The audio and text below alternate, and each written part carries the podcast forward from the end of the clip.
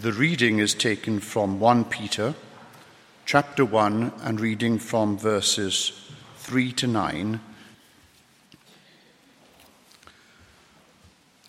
Praise be to the God and Father of our Lord Jesus Christ. In his great mercy, he has given us new birth into a living hope through the resurrection of Jesus Christ from the dead, and into an inheritance that can never perish, spoil, or fade, kept in heaven for you who through faith are shielded by God's power until the coming of the salvation that is ready to be revealed in the last time. In this you greatly rejoice, though now for a little while you may have had to suffer grief in all kinds of trials. These have come so that your faith, of greater worth than gold, which perishes even though refined by fire, may be proved genuine and may result in praise, glory, and honor when Jesus Christ is revealed. Though you have not seen him, you love him. And even though you do not see him now, you believe in him and are filled with an inexpressible and glorious joy for you are receiving the goal of your faith, the salvation of your souls. This is the word of the Lord. Thanks be to God.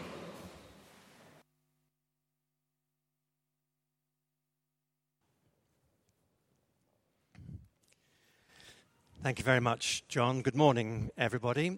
Please do keep your Bibles open at that passage in 1 Peter 1. Uh, I've been asked to speak on this passage, and the uh, theme should appear on our screen. It is No Hope Like Christ's Hope. Much to my wife Margaret's dismay, I spend quite a lot of time in Blackwell's bookshop, and I've seen some of you there as well. And uh, if you went in at the beginning of this year, Blackwell's put out a very substantial display of books, particularly for worried customers who just endured what I think most of us felt was a terrible year, 2016. And this was the advertising pitch. For many in 2017, hope is the only thing left in their armory. Here is a selection of books that have inspired hope. Reviewers and social commentators tell us that people trying to predict the future at the present time, there are some surprisingly optimistic contributions in Blackwell's, but the vast majority of writers now line up with something which uh, was spoken by Arthur C. Clarke some while ago. You may remember him, he was associated with the movie 2001 A Space Odyssey. And this is what he said as people think about the future. No age has shown more interest in the future than ours, which is ironic since it may not have one. And many people share his pessimism. There's now a deep set uncertainty about what the future holds. Uh, we are no longer optimistic about the future of the planet. We are not optimistic about international stability. We're not even optimistic about our own nation or even our own lives. Events such as we've witnessed in the last few days in Manchester just underline the sense of insecurity and uncertainty which we face. Most significantly, of course, people are terrified of one certainty to do with the future, and that is our death. The theme of immortality has been on people's minds for centuries, but these days it is a very serious research industry. I've got a book at home which is uh, uh, entitled How to Live Forever or Die Trying. People long to escape this fearful future. In fact, one sociologist says that the medicalization of daily life, that is, our emphasis on diets, vitamin supplements, ex- exercise, vitamin supplements, and so on, is now the primary strategy for suppressing the fear of death. For many people, it is a terrifying prospect. Uh, you can now go to certain websites, apparently, which will predict the date of your death. You just type in your age, your family background, your health, and it will deliver a predicted date. Of course, those websites aren't very popular. Most people do not want to know. They don't want to be reminded of that terrifying prospect. But this theme of hope and the future, and indeed the prospect of death, is very important because it's been well said that any philosophy which cannot make sense of death cannot make sense of life either. And the reason is obvious when you think about it, because our expectations of the future, good or bad, substantially feed back to influence life now. It's not simply that hope is about our emotional well being, it also substantially impacts our decision making and our motives. In that sense, hope is not simply about the future, hope is life itself. Many of the Bible books which speak about the future are written to God's people who are under serious pressure. They were under persecution, both in the Old and the New Testament. And Peter, of course, his first letter is no exception. Peter is sometimes called the apostle of hope because he realized that hope was right at the heart of the Christian faith. One of his central aims was to encourage his readers, facing a whole host of trials and pressures, by giving them solid hope for the future and indeed confidence or even joy living as they were in all the turmoil and uncertainty of their world. So we see in these verses that hope is not a sedative, it is an injection of adrenaline it is a spur for action as to how we should live this present moment. Peter shows that hope spans past, present, and future.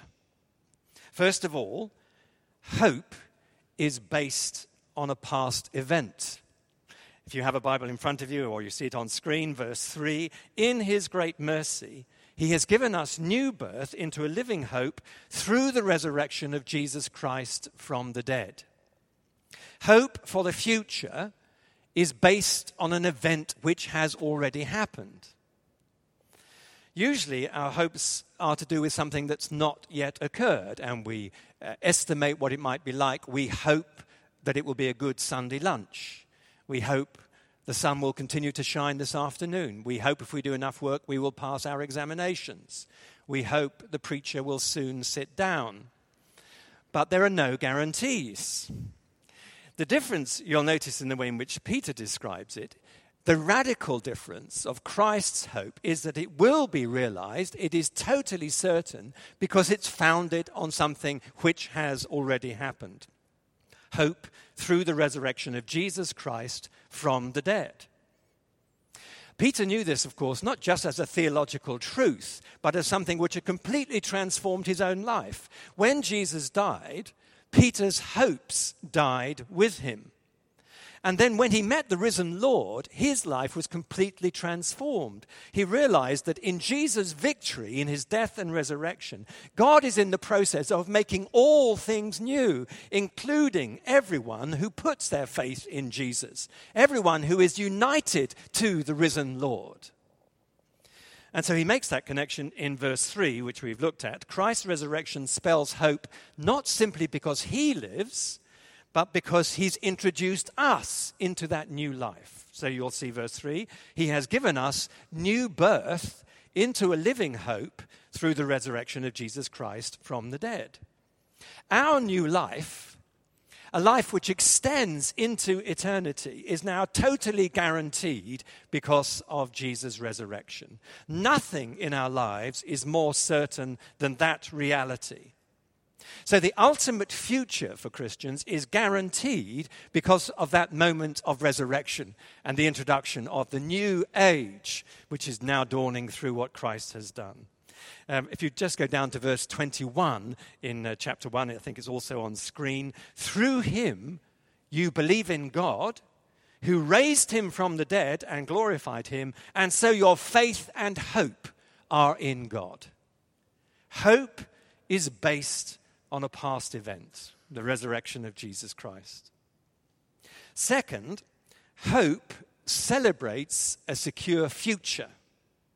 Uh, we've read verse 3, He's given us new birth into a living hope, and verse 4, and into an inheritance that can never perish, spoil, or fade, kept in heaven for you. Uh, Margaret and I are now at the stage of life where our three daughters have already allocated our modest possessions between them. Uh, one of them has suggested that all the books should go to Anna, our house should go to Catherine, and Becky will get the elderly parents to look after. Now, the New Testament uses this idea of inheritance to express the legal claim which the heir already has on the property, even though the father is still alive. You may remember Jesus' story of the prodigal son give me what belongs to me. The resurrection of Jesus here points to this fact. Peter is encouraging Christians in the uncertain world in which they live to remember that in the light of what Jesus has done, their future is absolutely secure. Our name is already on the full inheritance. It is waiting for us, verse 5 says, ready to be revealed on that day. The resurrection of Jesus, our new birth in Him, means that God's salvation is on the way now to completion. It is there, kept in heaven by God Himself. Um, Christian hope is profoundly different from the utopian hopes and dreams of some ideologies. God's purpose for our future is already a reality, it is secure. Um, some of you travelers might remember the days when you always had to uh, confirm your reservation with an airline. Before you traveled, you had to make sure you confirmed your reservation. Uh, I once failed to do that, and as a result, I couldn't board a flight. I spent 24 hours in a very uncomfortable Russian airport. I'd failed to confirm my reservation. When we gather in heaven, we know our reservation is confirmed. Our home is secure. There'll be no confusion. Our name is already on the inheritance kept in heaven for you. It is a secure possession. Some people think uh, when Peter was writing, he was making an Old Testament illusion. In other words, there is a promised land already prepared for us. It is kept safely by God, Peter is saying. It can't perish, spoil, or fade. If you look at verse 9, it's described as the goal of our faith, the salvation of our souls, that final completion of all that God has begun in our lives. That is the day for which we are heading. That is the day when everything will be summed up to find its unity, its completion, its shalom in Jesus Christ. In a week like this, it's of course entirely understandable and right that we feel the brokenness of our world. We understand something of its pains and sorrows. And so, Peter, in his second letter, reminds Christians like us living in an evil world to look, to anticipate that day, he says, according to God's promises, when there will be a new heaven and a new earth, the home of righteousness. It will not spoil. It cannot be defiled. There will be no shred of bitterness or hate or arrogance or greed. There will be no more pain or death or tears. There will be nothing to spoil that guaranteed home. This is really important, I think, to underline these days, even if it's familiar to us Christians. It is said that very often, as Christians grow older, particularly those of us who are close to our own death, can sometimes move into a period of uncertainty or a lack of assurance. Will I really be with Christ in heaven? Will I really be secure? And here God is promising to us it is absolutely sure and certain because of the resurrection of Jesus and because that home is secure and safe. Our hope is based on a past event, our hope celebrates a secure future. And thirdly, hope transforms our present experience. The passage indicates various ways in, in, in, which that happens, and let me just put up three bullet points. First, powerful protection, verse 5. who through faith are shielded by God's power until the coming of the salvation that is ready to be revealed in the last time. If you read the rest of Peter's letter, you know that he is a realist. Peter is not attempting to escape some sordid present simply by promising a glorious future.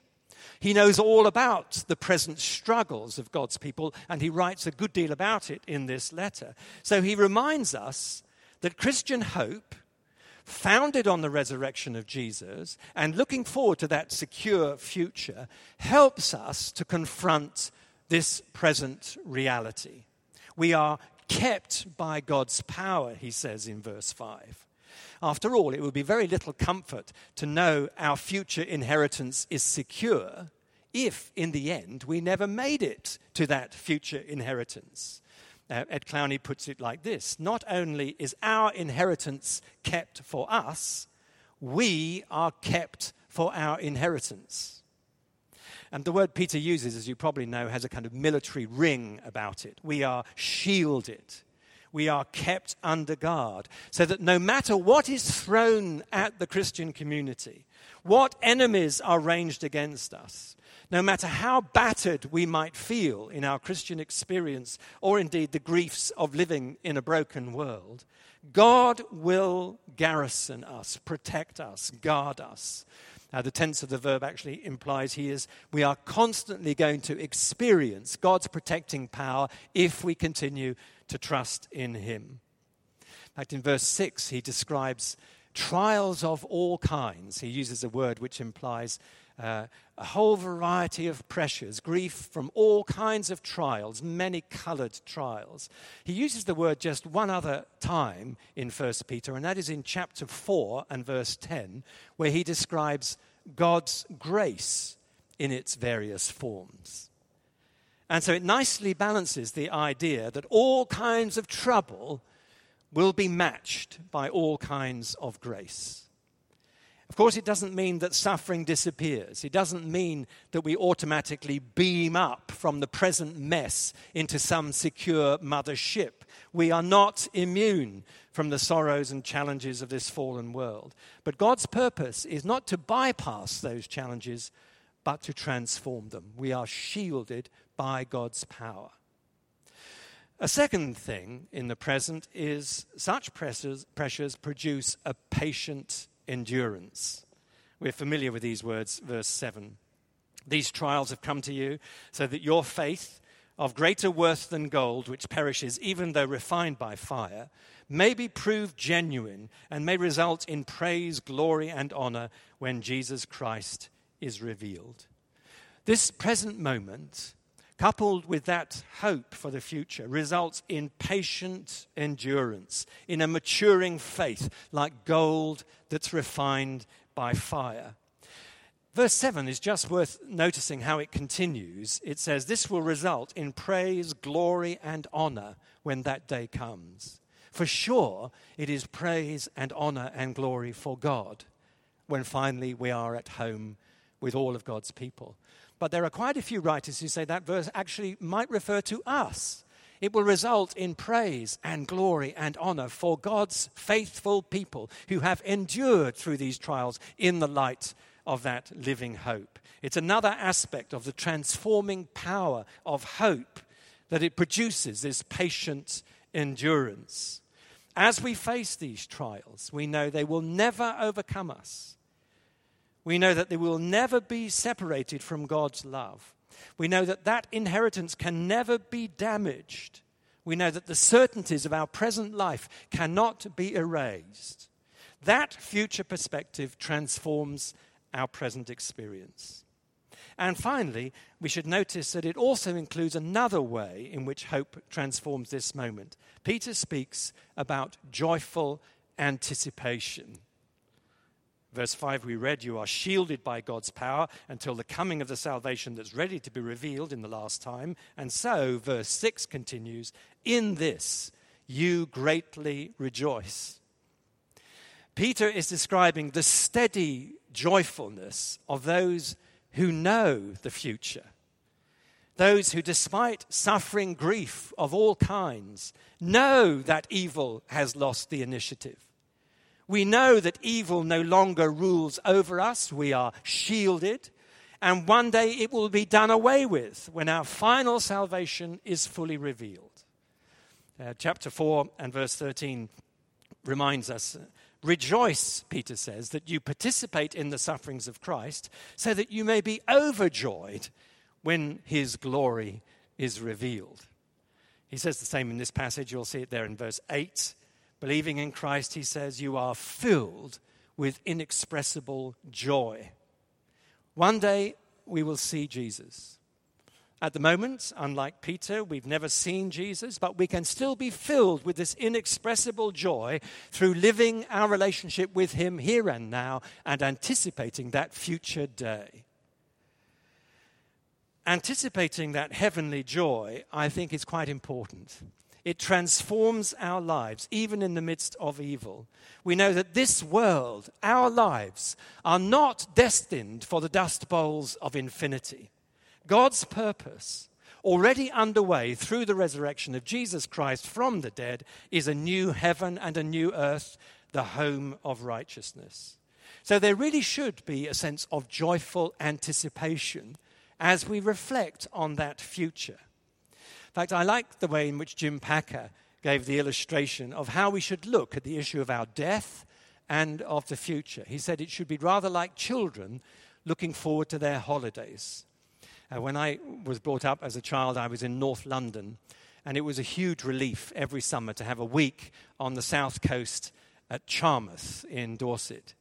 And I so looked forward to that as a child that my little backpack was already prepared and ready at Easter, months before we ever went on holiday. It's not morose to think about death and the future in that way. The point is, am I excited by that prospect of that future with God Himself? If we truly understand that our lives now are part of the preparation for eternity, our union with Jesus Christ, who is risen from the dead, who lives on, is my future he has given us new birth into a living hope through the resurrection of Jesus Christ. That is our purpose.